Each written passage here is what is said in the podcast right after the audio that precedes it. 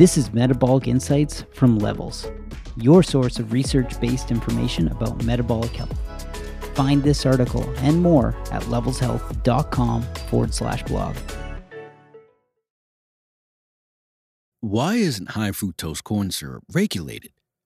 Research has shown for years that the sweetener is unhealthy. So why is it still in so many ultra processed foods? Written by the Levels team. Reviewed by Dr. Robert Lustig. A decade ago, high fructose corn syrup, HFCS, was under major scrutiny. Some media outlets reported on studies showing it was linked to high rates of diabetes. Others quote experts who said the sweetener was no different from table sugar. There was even a notorious commercial that aired on national television, as well as an SNL spoof of the commercial. In the ad, a woman scolds a fellow mom who is pouring a colorful beverage into plastic cups for kids at a birthday party. That has high fructose corn syrup, she says. You know what they say about it. What? the other mother asks, smiling. That it's made from corn, it's natural and like sugar, it's fine in moderation. The commercial was paid for by the Corn Refiners Association, CRA, which spent more than $30 million trying to convince people HFCS was healthy. At the same time, the Sugar Association, SA, paid a DC based public health group to spread the message that HFCS was much worse than sugar. There was even a lawsuit between the CRA and SA over the term corn sugar, which was ultimately settled out of court. But while the popular understanding of HFCS was being influenced in various ways by agricultural corporations and their powerful lobby groups, serious public health concerns were emerging. In 2012, multiple studies pointed to broader links between declining health and more fructose in our diets. One global study found that countries like the US, with HFCS in their food supply, had higher obesity rates compared to countries that didn't use it while another drew a correlation between the rapid increase in HFCS consumed between 1970 and 1990 and rising obesity rates in the U.S. Consumption of foods and beverages with HFCS is associated with negative health outcomes such as hypertension, obesity, and diabetes.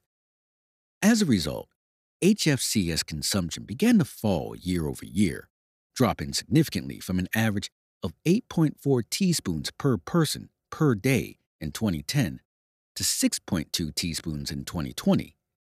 Over the same time period, production dropped 18.5%, and some brands stopped using the ingredient altogether.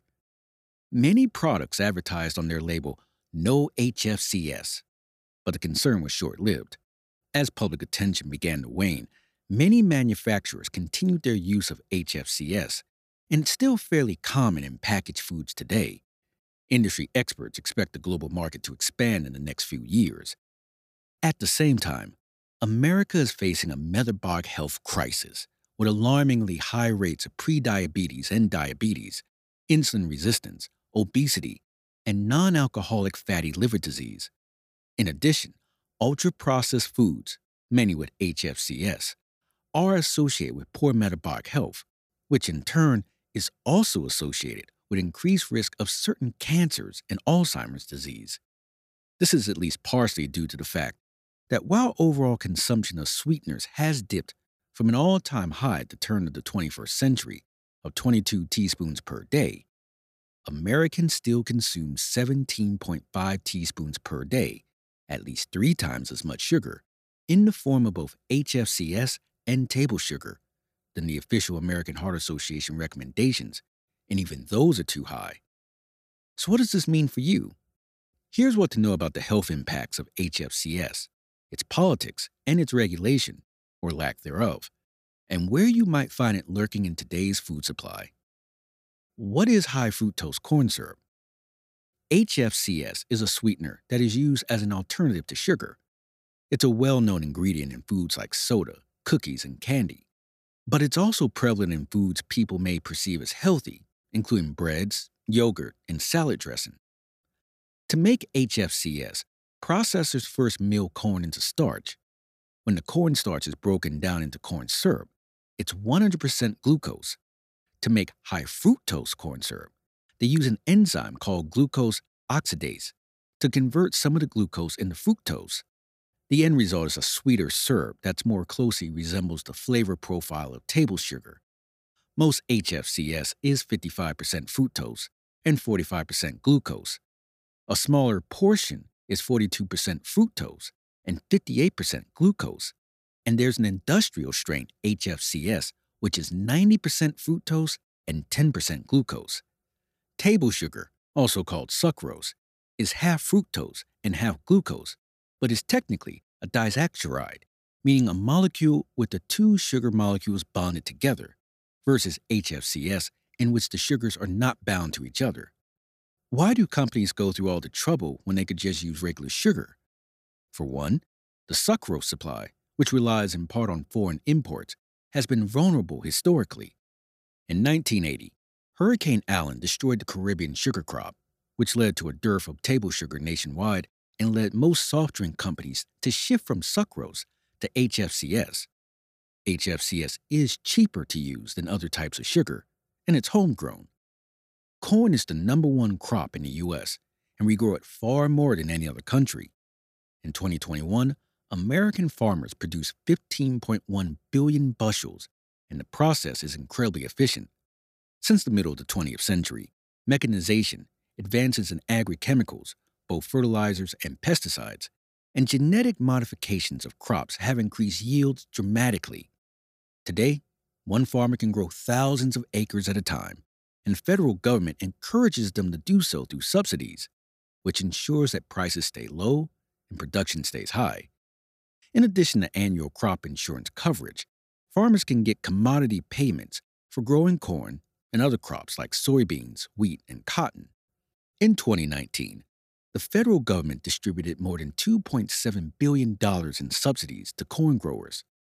All this contributes to a system that produces an abundance of cheap corn ready to be processed.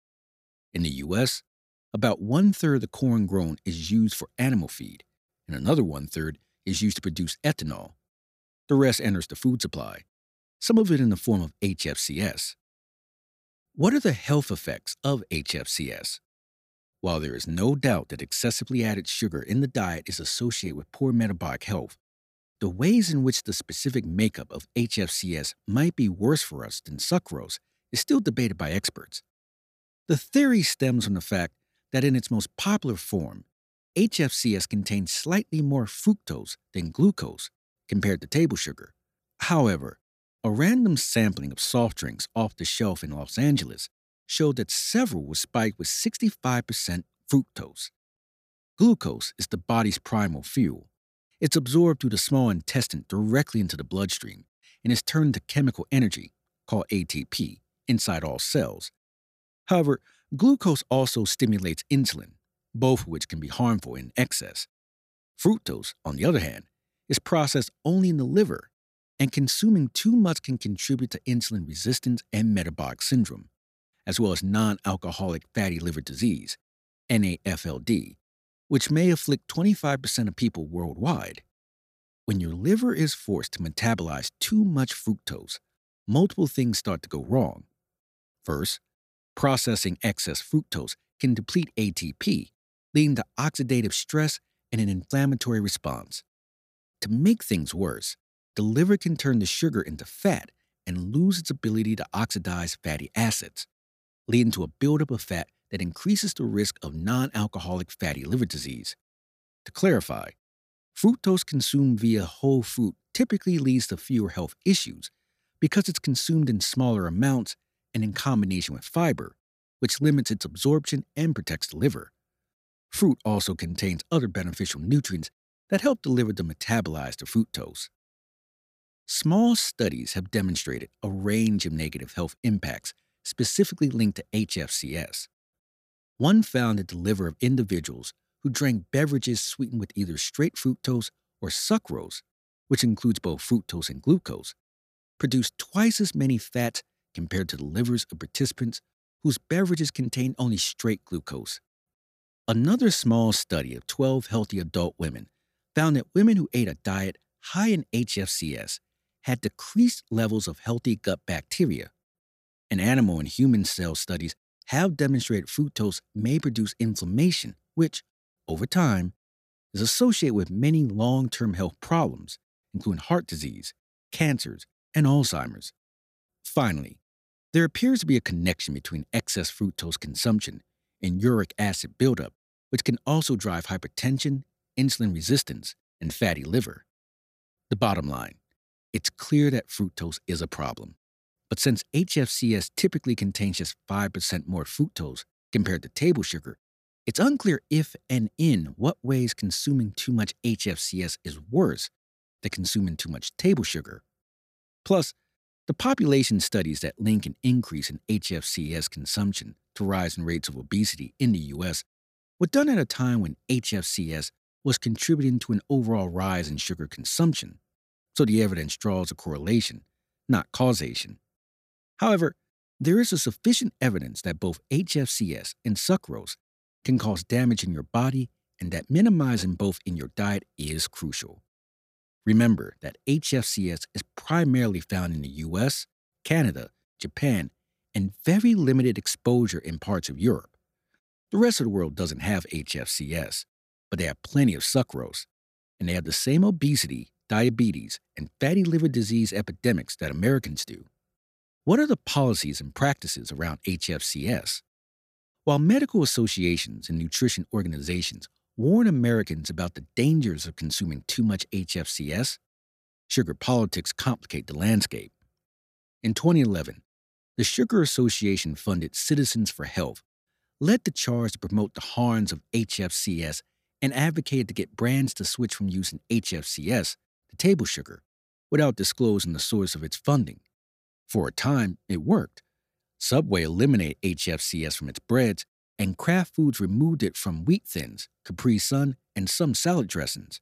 In 2021, sugar companies and their associations spent more than $12 million lobbying in Washington, D.C., and their agri cooperative American Crystal Sugar is regularly one of the largest agribusiness donors to political campaigns. On the other side, in addition to sponsoring the ad mentioned earlier, the Corn Refiners Association has paid scientists to write op eds that position HFCS as natural and no different from table sugar. And the Corn Lobby, which also includes other groups involved in animal agriculture and ethanol, is incredibly powerful and influential in Washington, D.C. For example, in 2017, President Trump's Secretary of Agriculture, Sonny Perdue, appointed Kailee Tkacz as a policy advisor at the U.S. Department of Agriculture, USDA, despite the fact that Tkacz came from the Corn Refiners Association and before that, lobbied for the Snack Food Association, both of which have an interest in preventing regulations related to HFCS and table sugar she was granted an ethics waiver to work on the country's dietary guidelines. Government lobbying and industry funded messaging campaigns make it nearly impossible to pass policies geared towards reducing added sugars, including HFCS, in the food supply. As Robert Lustig, MD, MSL, explains in his book Metabolical The Lure and Lies of Processed Food, Nutrition, and Modern Medicine, sugars, including HFCS, are currently classified as GRAS, or generally recognized as safe, and are therefore unregulated. One way to reverse the food industry's sugar glut is to remove fructose from the GRAS list. In doing so, sugar will go from food to food additive, he says. Back in 2012, Dr. Lustig joined forces with health policy professors Laura Schmidt, PhD, MPH, and Claire Brindis, DRPH, at UCSF to make a case for stricter regulation of sugar in the food supply. In the journal Nature, these experts argued that added sugars are causing health harms that rival those of alcohol and tobacco and should be regulated in similar ways.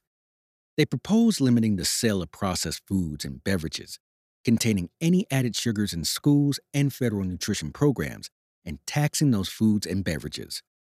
Since then, there has been an uptick in taxes passed on sweetened beverages in countries around the world and some states and cities in the U.S. In 2013, Mexico famously passed a federal tax on sweetened beverages, despite fierce opposition from the soda industry. Berkeley, Seattle, and Philadelphia are among the cities that have passed their own taxes on sweetened beverages, and multiple states have opposed them, but have not been successful in passing them to date. Largely due to the spending and influence of the soda companies. Chicago had passed an ordinance to do the same, but then repealed that legislation due to sugar industry pressure. In California, the industry launched a successful campaign to pass a preemptive law that bans new soda taxes. In Philadelphia, where the soda industry has spent heavily on campaign donations over the years, a bill was recently introduced to repeal the city's tax. The challenges around federal policy and state laws point to why, as the evidence of added sugar's health harms piles up. HFCS and table sugar aren't likely going the way of artificial trans fats.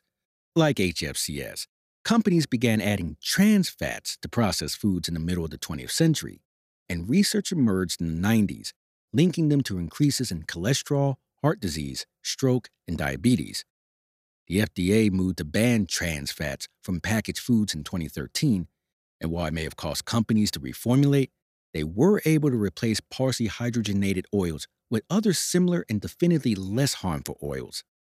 Unlike in that situation, lawmakers would have trouble defending a ban on HFCS from a nutrition science perspective if it meant companies would simply replace it with table sugar.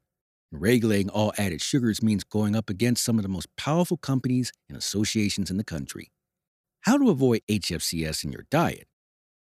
Since HFCS and other added sugars are likely here to stay in processed foods, the best thing to do is limit your intake. When you reach for packaged foods, look for high fructose corn syrup or any ingredient that contains the word fructose in the ingredients list. You'll find HFCS most often in sweet foods and beverages like soda, cookies, and candy. Coca Cola still uses it, and Pepsi contains both HFCS and table sugar for a fructose double whammy. There's HFCS in Oreo cookies and in Pop Tarts. But it's also present in more surprising foods like Heinz ketchup, Mott's applesauce, and many other applesauce brands, and Ritz crackers. You should also watch for it in grocery store breads, salad dressings, yogurt, and jams. The Environmental Working Group's Food Scores database is a great resource to use to see if HFCS is in a product. Figuring out if HFCS is in fast foods is trickier because ingredient lists aren't affixed to the packaging, but HFCS is definitely present in certain foods. In Taco Bell's Blue Raspberry Freeze drink, for example, HFCS is the second ingredient after water. HFCS is the very first ingredient in McDonald's tangy barbecue sauce. You can typically look up the ingredient in fast foods on the company's websites. Whenever you can, choose real, whole foods that don't come with ingredient lists. One of the key elements of the Levels dietary philosophy is to avoid processed foods. That way, you won't have to waste time searching for additives, and you'll help protect your health. As leading functional medicine physician and author Michael Hyman, MD, puts it, the main reason you should give up high fructose corn syrup is that it's a big red flag for very poor quality food. If you see this ingredient on a label, I guarantee you the food is processed junk. Want to contribute to bigger policy changes? The Center for Science in the Public Interest has a guide to policy action on added sugars at the local, state, and federal level and will send you advocacy updates if you sign up for alerts. The USDA is also currently starting the process of developing the 2025 to 2030 dietary guidelines, and there will be many upcoming opportunities for the public to comment on issues in the drafts, including on how much added sugar, including HFCS, can and should be part of a healthy diet. Narrated by Jamal West. Find this article and more at levelshealth.com.